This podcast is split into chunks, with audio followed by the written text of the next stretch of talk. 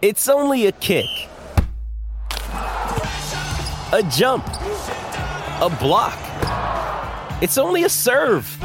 It's only a tackle, a run. It's only for the fans. After all, it's only pressure. You got this. Adidas.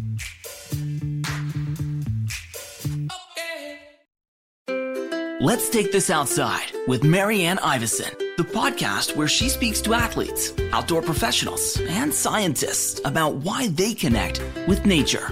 I'm so happy to welcome back my first guest ever, professional explorer and national best-selling author Adam Shoalts. Adam's new book comes out on October 3rd, called Where the Falcon Flies, a 3,400 kilometer odyssey from my doorstep to the Arctic. We're just going to jump right in. Please welcome back Adam Shoalts. Adam Shoalts, welcome back to Let's Take This Outside. How are you? I'm very well. My pleasure. Thanks for having me back. You were my first guest and you were my most streamed episode. So I feel like this is going to be a, a, big success. So uh, high stakes here, Adam. High stakes. Well, I'm honored to hear that I was the first guest and that I have the uh, the highest stream number. So thank you. I'll try to I'll try to keep that going that streak. I feel like we could talk about nature forever, but the main reason I wanted to have you back was first of all, you're like an epic Canadian adventurer, but you have a new book coming out on October 3rd, Where the Falcon Flies, a 3,400 kilometer odyssey from my doorstep to the Arctic. That's quite the title. Tell me about the bird that started this whole thing. It was a peregrine falcon, right? That's true. I mean, partly I just try to come up with catchy titles for books. so people, uh, when they're just randomly walking by a bookstore in a mall or anywhere else or browsing online, they see a book and they say, "Oh, that that looks catchy. Maybe I'll, I'll maybe I'll read through the description on the jacket of the book and hopefully want to buy it." I mean, it's it's funny. I, will get to the expedition in a second, but I, I write uh, expeditions, nonfiction, true true adventure stories, and I think a lot of the genre is a little too dry. And um, I've always tried to put a little extra thought into coming up with a creative title for that reason um, to hopefully spark people's interest. But Where the Falcon Flies, the title reflects the inspiration for my journey. It was a couple uh, years ago. I was just literally in our house in Norfolk County, which is in southern Ontario, right on Lake Erie near Long Point, which is, if you're not familiar with the area, sort of uh, about uh, 30 minutes, I would say, west of Port Dover, as if you were driving to Tillsonburg. And I was, it was one April morning, I was looking out our, our front window um, across the cornfield, which is on the other side of the road from our house. And was, this was April, so the corn hadn't been planted yet. It was just a barren field. And I often do this with a cup of green tea, looking out the window and just seeing what kind of wildlife are about. Sometimes there's white-tailed deer or coyotes or fox, and very often birds. Uh, because this area of southern Ontario is kind of unofficially known as the birding capital of Canada, if not North America. It's an amazing area to spot hundreds of different species of birds that pass through here every spring um, as part of their migration north, is sometimes as far north as the Arctic. And that's kind of what I was doing when I happened to see a bird fly across the cornfield. And I recognized it immediately. I mean, I knew right off the bat that's a peregrine falcon. And if you've seen a peregrine falcon, it's not likely something you would ever forget. I mean, they're one of the most majestic birds in the world. They have the distinction of being the fastest, not just bird, but the fastest animal in the world. They're faster than even a cheetah. Uh, they can re- reach speeds of over 300 kilometers an hour. And they're not that big a bird. They're about the size of a crow. Uh, but what makes them so distinctive is their wingspan. Uh, their wings look like a little too large for their bodies, which helps them fly so so fast. And I recognized it as peregrine falcon uh, immediately because I had seen many peregrine falcons on my past adventures canoeing in the Arctic. In fact, in 2017, when I did my almost 4,000 kilometer solo journey alone across the Arctic by canoe, I had seen uh, dozens of peregrine falcons nesting on cliffs along Arctic lakes. Um, that's one of the things the falcons favor when they look for nesting sites. They will migrate thousands of kilometers from southern Canada or even further south, sometimes as far away as Central America, uh, to the Arctic, where they find these spectacular sheer cliffs and they'll make their nest, which isn't much of a nest, but they'll lay their eggs anyways along just sort of a narrow ledge high off the ground or off the water on these cliffs. So I'd seen these falcons up in the Arctic. And in that moment, looking out my front porch window, um, I felt like instantly transported back to the Arctic. And this idea came to me spontaneously, which is, hey, why not get my backpack and my canoe and set off from my doorstep to the Arctic? You know, I could follow that falcon theoretically right from our front yard, thousands of kilometers north to the Arctic. So that was the idea I hit upon, and it's what I ended up doing, setting off right from our front yard, portaging my canoe only a short distance down to uh, Lake Erie. And then from Long Point, I canoed and hiked 3,400 kilometers north to Ungava Bay uh, in the eastern Arctic near the Torngat Mountains, where many falcons go on their migrations. So that was the, the journey, and that's how I came up with the title for the book. I'm actually from Southern Ontario. It's actually called Tilbury. It's probably it's probably a couple hours further south on the 401 or west on the 401 but my dad is just obsessed with all the birds that come in our in our front lawn and it's funny because like when i was younger i didn't um i didn't care as much but now that i you know i'm in my mid 30s now i would love to know your thoughts i think you've probably liked birds way longer than the average human but i think there comes a time in your life if you like spending time outside where you're like I'm a birder now. I'm, I'm, a bird watcher. I feel like it happens like like a slow ascent into like bird love. But like, do you, do you know when that thing happens when you're like, I watch birds for fun now? Is there like a point in your life? Is it like 35, 40 where that happens where most people are like, I love to watch birds? I think it's probably more like 84 for the average person. I think the average bird watcher is probably quite old, at least compared to other pastimes or sports, if you want to call it a sport. I once I remember years ago I read an article and it claimed that bird watching was the fastest growing sport in North America, which I thought was kind of funny that bird watching was referred to as a sport. I think conventionally when we think of someone watching birds, you sort of picture an old person in a park feeding the ducks or something like that. Um, and I, I've been lucky enough that I've been a guest speaker at many nature clubs all over Ontario and Canada. And I would say the average age in a nature club is like 79, 80 ish. Um, but I don't think that it's, I mean, obviously, if you get into the birding community, and, and I am actually pretty active in the birding community, there are a lot of young people who are who are very passionate birders who are in their 20s or even teenagers or even kids. Um, so it's definitely possible for people to get into bird watching at a young age. I mean I, i'm like you in my mid 30s and i've always been fascinated by birds uh, even when I was a kid or a teenager, I liked them. We used to have a, a, backyard bird feeder, and there was forest all around our house, so we had a lot of interesting species um, come to the feeder. And I think for anyone who's, you know, your question is a good one because I think for people who are into the outdoors, birds isn't maybe the first thing that draws them into it. It's probably, at least as far as wildlife goes, um, what some people call charismatic megafauna, which is just a fancy way of saying the big animals like wolves and bears and cougars and moose and caribou. Those are like the exciting ones that um, draw people in. But I think the more time you spend out in the wild, camping, canoeing, hiking, what have you, the more immersed you get into that world, the more your interest deepens and the more aware you become of all of the wild things that are out there, not just the big animals um, but birds as well. And then beyond birds, I mean, you talk to people who are like seriously into nature. Uh, I know people, some friends of mine who are obsessed with like moths and now they're into moth watching and they get excited when they see a new species of moth. TH yeah. moth? Yeah, moths. Moths, butterflies, bugs, ants, cool, uh, insects, right? Um, and I think it doesn't end. Like flowers, mushrooms, trees, plants.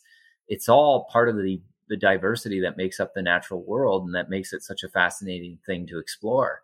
And that's partly what's so exciting about it, right? You can start off getting excited about seeing a bear in the wild or seeing a wolf or a caribou. And then it just endlessly expands from there, right? You can get into fish, birds, trees, mushrooms, rocks, what have you. I mean, the natural world is just such an amazing tapestry of um, different things, different uh, living things, and it's fascinating to go deeper and deeper into that world. And it's so fun to go hiking or spending time in nature with people who are obsessed with moths or moss, or uh, like my sister, for example, has always loved plants, and uh, she actually just got her horticulture degree and uh, diploma. And she it's funny because now she has like this crazy wealth of knowledge. And we were uh, she lives in cochrane alberta and we were spending some time in the canadian rockies. And it's funny because like the canadian rockies as you know are just vast and beautiful and awe-inspiring. And we're out in nature and going for a hike.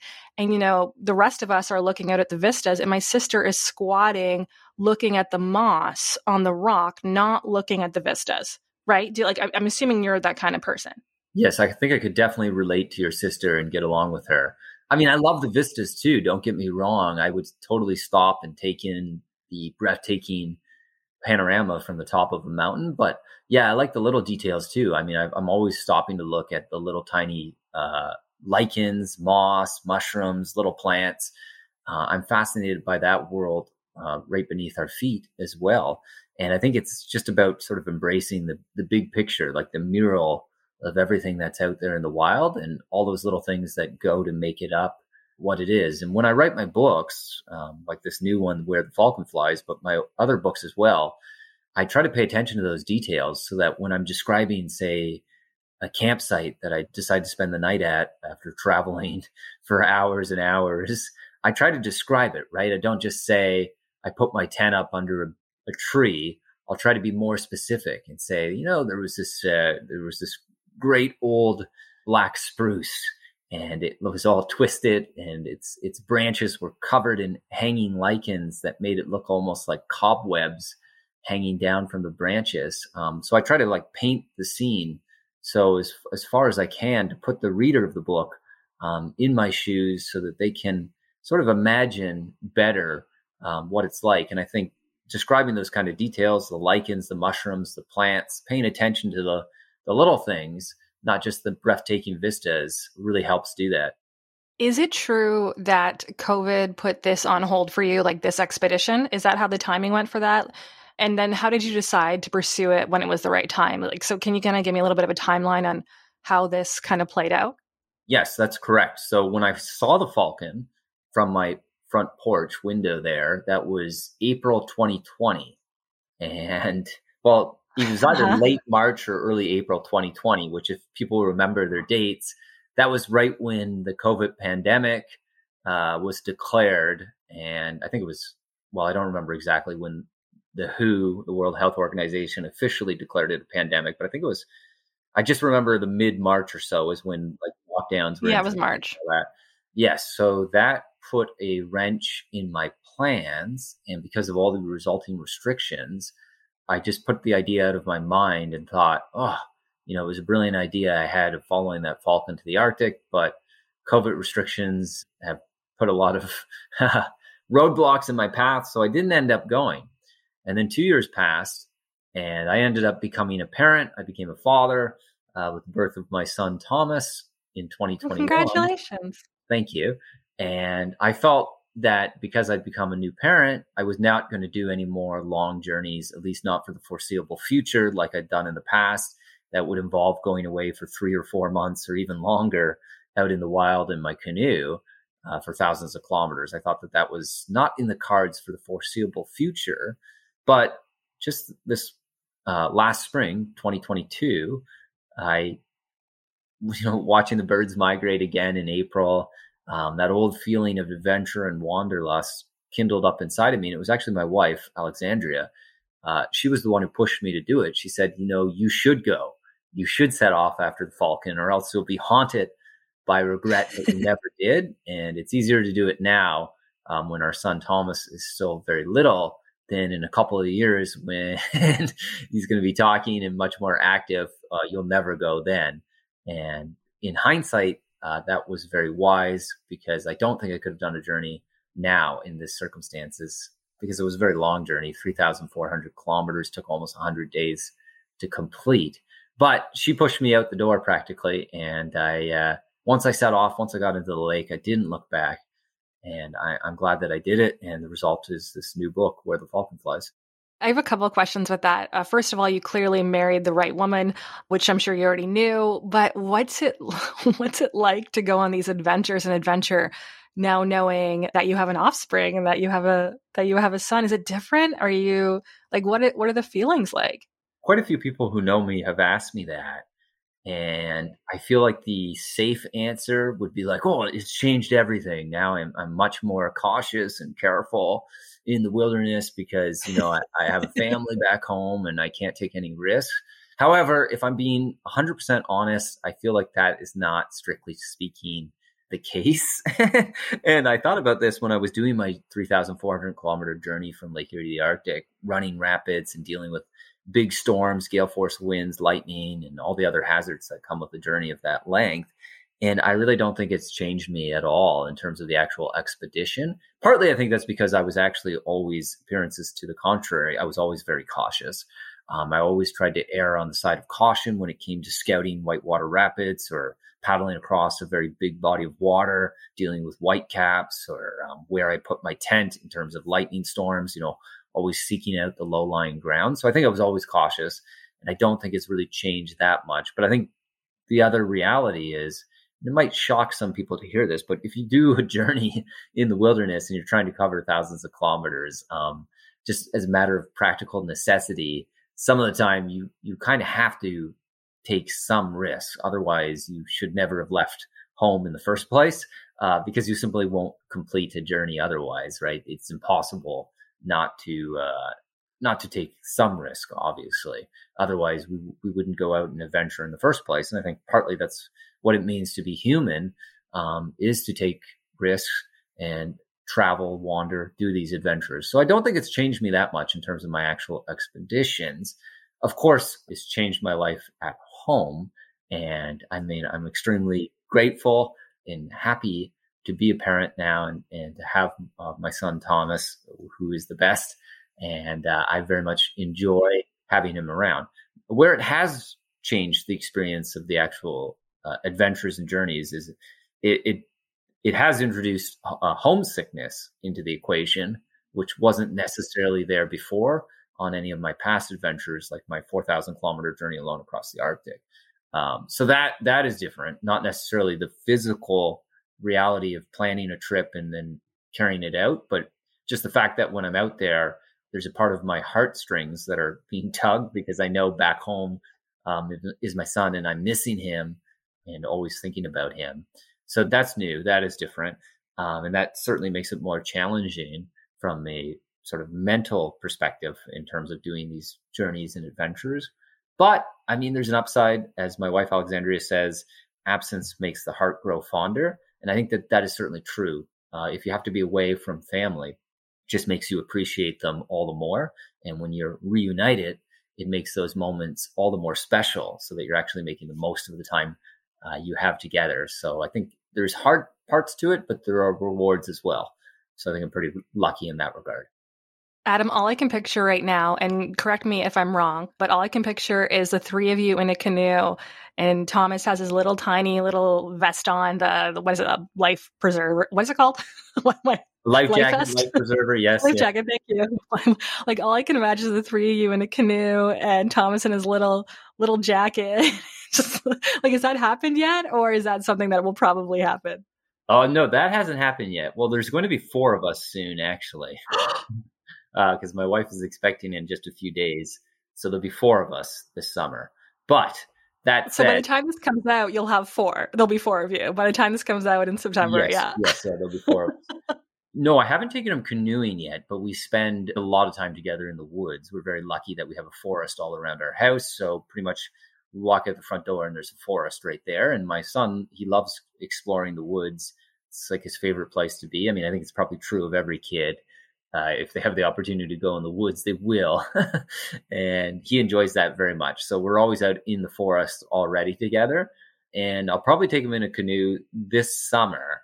But I mean, ironically for myself, even though I may be best known today as a canoeist, um, I didn't really get seriously into canoeing until I was more like 12 or so.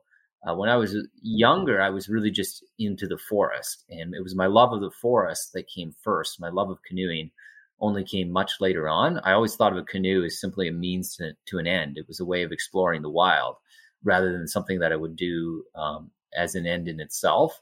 So my first love was just going out into the woods. And I guess it's kind of like how I'm doing things with my son Thomas right now. We're just spending time in the forest and, you know, doing camping and that kind of stuff. and then later when he's a little bit older, I'll get him more into canoeing if he wants to. I mean, I'm not going to force him if he wants to do something different with his life.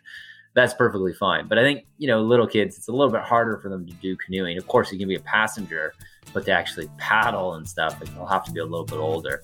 So we'll see how that goes this summer.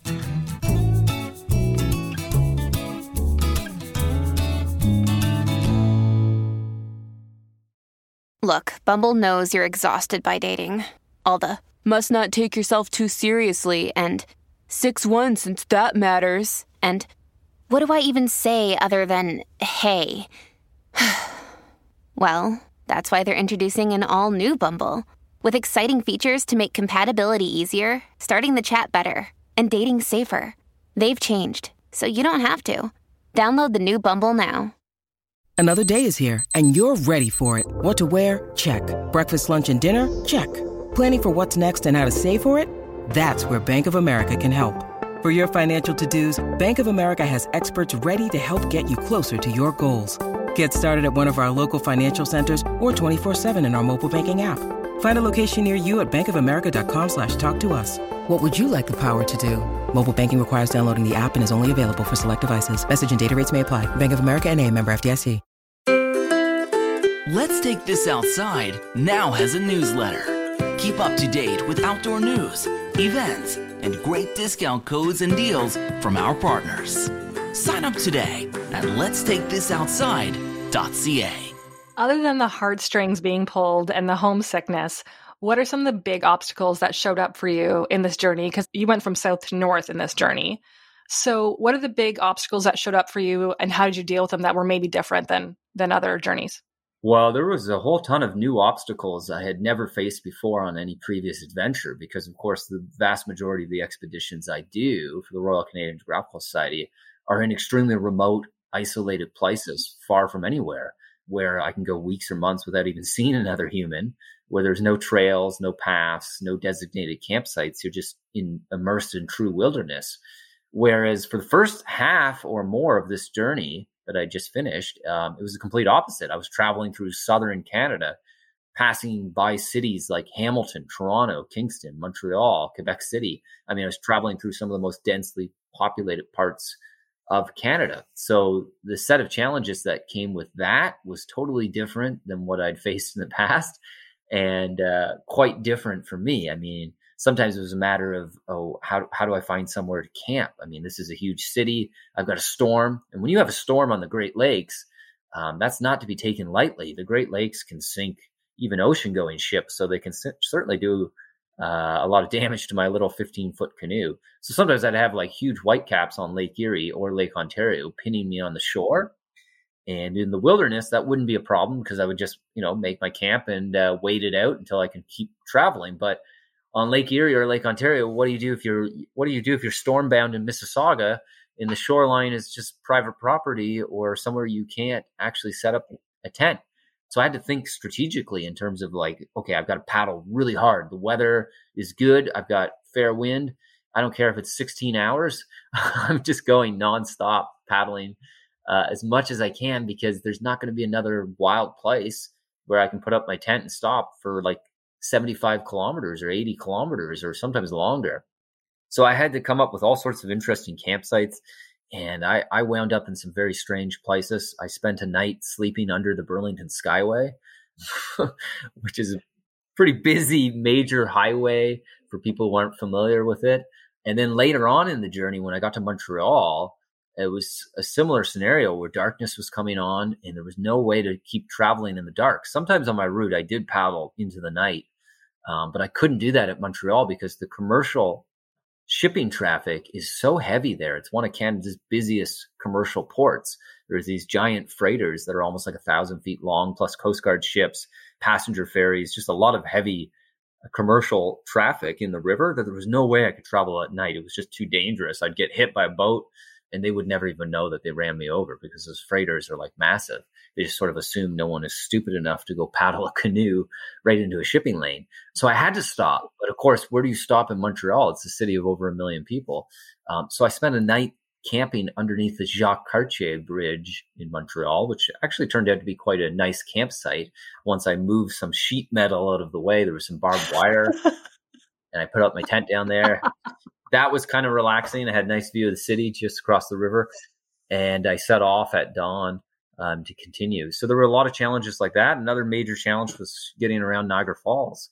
I had to portage around Niagara Falls. I canoed the Niagara River, and I tried I had to avoid like the hydro intake, portage my canoe around Niagara Falls, try to avoid tourists and other obstacles, and then relaunch my canoe below the Whirlpool Rapids and continue down the Niagara River. So there were a lot of challenges like that, dealing with hydro dams, barbed wire, private property, crowds of people. There was I had to do a portage in Montreal and it was busy because my the timing of my portage was right around like five o'clock, so everyone had just gotten off work. Montreal struck me as a very active city as far as cities go. There were like literally thousands of joggers, cyclists, walkers, pedestrians out, and I was just trying to weave through these crowds. People are thinking like, "Who is this guy? What is he doing?" uh, because at that point, I was already like close to four weeks into my journey, so I hadn't shaved in four weeks, or showered, or washed, and you can imagine what my appearance was like. So there were a lot of challenges like that on my way north. Did anyone hand you money? No, uh, but I will say that um, well, someone did give me Tim Hortons once, which was very nice, and another oh, nice, nice. nice old lady in uh, Quebec uh, gave me some French onion soup, which I very much appreciated. In fact, I will say, in all honesty, everyone I crossed paths with on this journey, right from Long Point on Lake Erie all the way up to the Arctic coast, every stranger who I crossed paths with randomly showed me nothing but kindness and encouragement, which I thought was a wonderfully rewarding aspect of my journey. I mean, it. I think nowadays uh, people it's very easy to get very cynical about the state of the world, but I found that you know getting back out with some good old fashioned travel is a wonderful cure for that cynicism. And that the vast majority of people out there are actually pretty decent, kind, individuals. And uh, I mean, there are many examples that I talk about and discuss in the book uh, where I talk about, you know, the kindness shown to me by different people, giving me permission to camp or, or helping me out with portage when I had to get around various obstacles and cities. Um, there were a lot of uh, really positive, uplifting, uplifting examples I saw of the kindness of strangers on my journey. What a wild, different journey for you going from a densely populated city like Montreal and then being in the Arctic again. Was there any part of you, like clearly you ran into some great strangers, but was there any part of you that maybe like resented humanity a little bit more, seeing all the barbed wire and things in the way? And, or do you just appreciate humans being part of nature and just accepting what that is? No, I, as I said, I would I found my journey a very rewarding experience in which I came away with much more positive outlook on the state of the world, and I uh, came kind of came away convinced that you know the vast majority of people from all walks of life are actually good, decent, kind people, and that if we uh, the more we meet face to face, the better off we'll be. That you know. Uh, I think it's just too easy with digital technology for people to become cynical. Now, that said, uh, from an environmental perspective, doing that journey through the Great Lakes and the St. Lawrence River, I mean, it certainly gave me countless examples of the intense development pressure that we're putting on wild places in southern Canada and indeed all over Canada.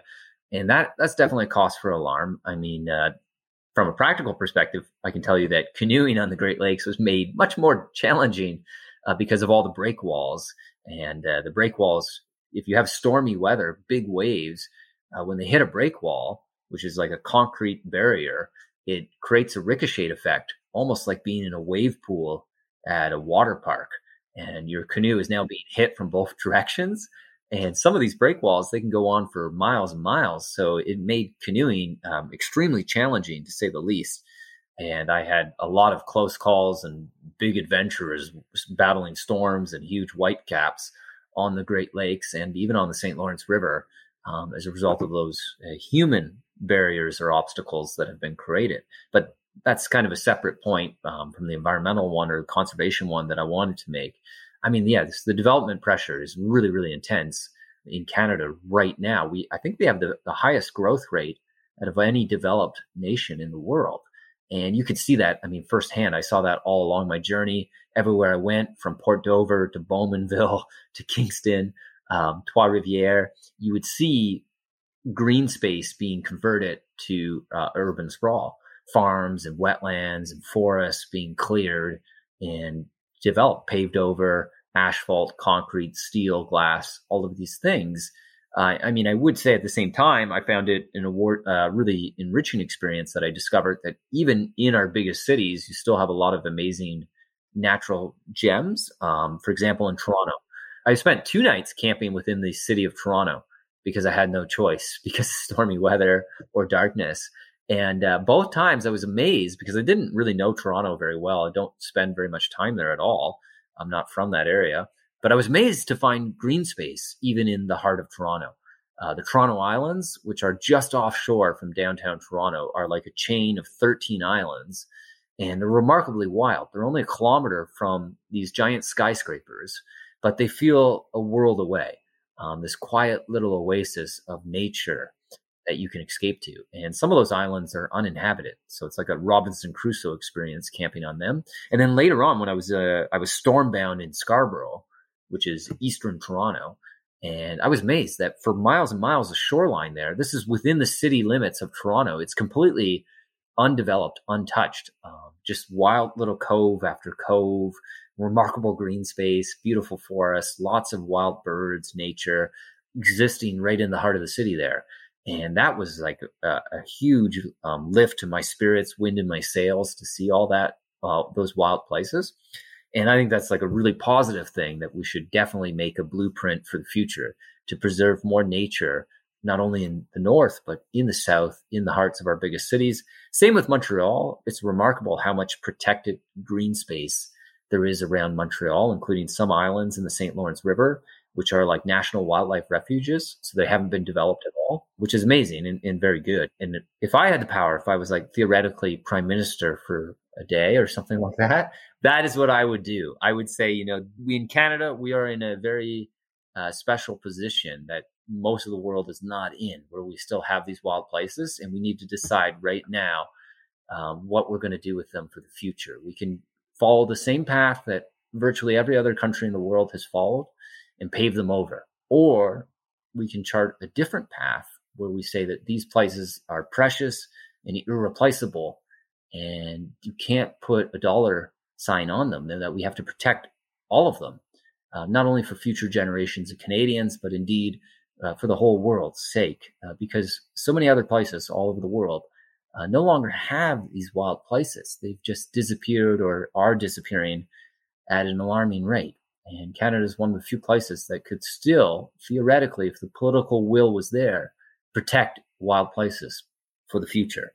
And, you know, when I say wild places, I'm not talking only about places right on the edge of cities, like I was describing a moment ago, but what makes it so special is Canada still has truly vast wild places where you can roam for hundreds and hundreds of kilometers and never come across a single road, town, or any any human made object at all. And that's that's very special. Uh, there's not very many places where you can still say that's the case in the year 2023. But it's not inevitable. It won't remain that way unless we decide to keep it that way. There's incredible pressure on Canada to develop those regions, to open them up to natural resource extraction. And uh, if we keep going down the road that we are, eventually, in the not too distant future, it'll just be a distant memory um, that that was ever the case. And yeah, we'll still have parks, but those parks are fundamentally different. The ecology uh, is changed once it becomes a place that you've developed with networks of roads, trails, campgrounds. You put in Wi-Fi, you've built facilities, and now you have like a million or two million tourists. Just go to a popular park like Banff National Park or, or Bruce Peninsula National Park, and you can see uh, the impact on the ecology of that place is pretty intense. But yeah, I mean, that's what I saw on my journey that there's still tremendous potential to protect green space all over the country. And I think that that's an exciting prospect. And it's one that I hope politicians in Canada will do a better job of stewarding in the decades ahead. All I heard from that was Adam Shoalts for prime minister, and that was your official statement to run. So, by the way, you would have to learn how to use Twitter, which I feel like you'd probably hate that. So well, there, it's over. My my political candidacy is sunk before it even began. you kind of answered some of my questions I was going to ask anyway. But as we uh, finish up this interview, how does this book, how does this journey differ most from your other journeys? What can people expect when it comes out in October? Well, uh, in terms of the book, I tried to use an approach somewhat similar to my other books, but I wanted it to be more than just my personal adventure story. Yes, there's all sorts of hot, heart-stopping moments where you know I'm dealing with polar bears or dealing with huge whitewater rapids or lightning storms, trying not to get run over by a commercial freighter. But I wanted to add to the book um, deeper context, so I tried to weave into my personal journey lots of history, and that was something that I enjoyed observing as I was traveling by canoe. I mean, there's something about slowing things down that really lets you see the landscape and appreciate the stories connected with it. So all through the book, I've put in a lot of heavy historical context of all the places I passed through and tried to weave into some of the most interesting and fascinating historical anecdotes from these areas, from the south to the north, you know, getting deep into the history, going back in time centuries, and just talking about the things I saw, because I think all around us, almost hidden in plain sight are some really incredible forgotten stories from the past. I mean, you can see ruins or relics of old fur trade posts and, and different things all over the place. And every, t- every time I would come across one unexpectedly, I would sort of pause my journey and just put on my archaeologist hat or my historian's hat and investigate it a little bit. And then I wanted to share some of that story in the book as well. So there's a lot of history uh, woven into the adventure part of the book to sort of give it this deeper narrative, I hope. Where the Falcon Flies, a 3,400 kilometer odyssey from my doorstep to the Arctic, coming out October 3rd. You can technically order pre sale now. Any other details on how to get the book? Obviously, probably everywhere you can get books, but more details on that, please and thank you. Oh, yeah. Where the Falcon Flies, you can pre order it right now on Amazon, Indigo, Chapters, Coles, independent bookstores, anywhere books are sold. It's available in all formats audio, ebook, hardcover, etc. So you can find it there and in stores on October 3rd. Do you voice the audiobook? Yes, I do. Oh, cool. You're, you're going to be great at that. Adam Shoalts, uh, congratulations on the new book, The Children. It's been really great to catch up with you, and thanks again for stopping by. Oh, thank you. My pleasure. Thanks for listening. For more Let's Take This Outside, go to letstakethisoutside.ca.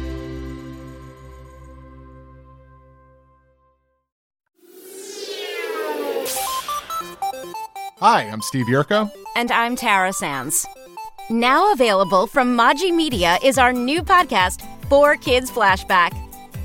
4Kids is the company who brought you the English dub of Pokemon in the late 90s and so many other shows like Yu Gi Oh!, Shaman King, Teenage Mutant Ninja Turtles, Kirby, the infamous One Piece dub, and so many more. We'll be talking to the people who worked at 4Kids actors, directors, writers, editors, producers, engineers. You get the point. And hopefully get the answers to questions both you and I have about the company. I actually worked there as a voice actor on some of the shows. And I was a kid watching the shows and remember way more than Tara does. And thank God for that. Steve is actually a professional storyboard artist, which gives some really unique insights into anime and animation. Subscribe today wherever you get your podcasts. That's the number four Kids Flashback. Produced and distributed by the Sound Off Media Company.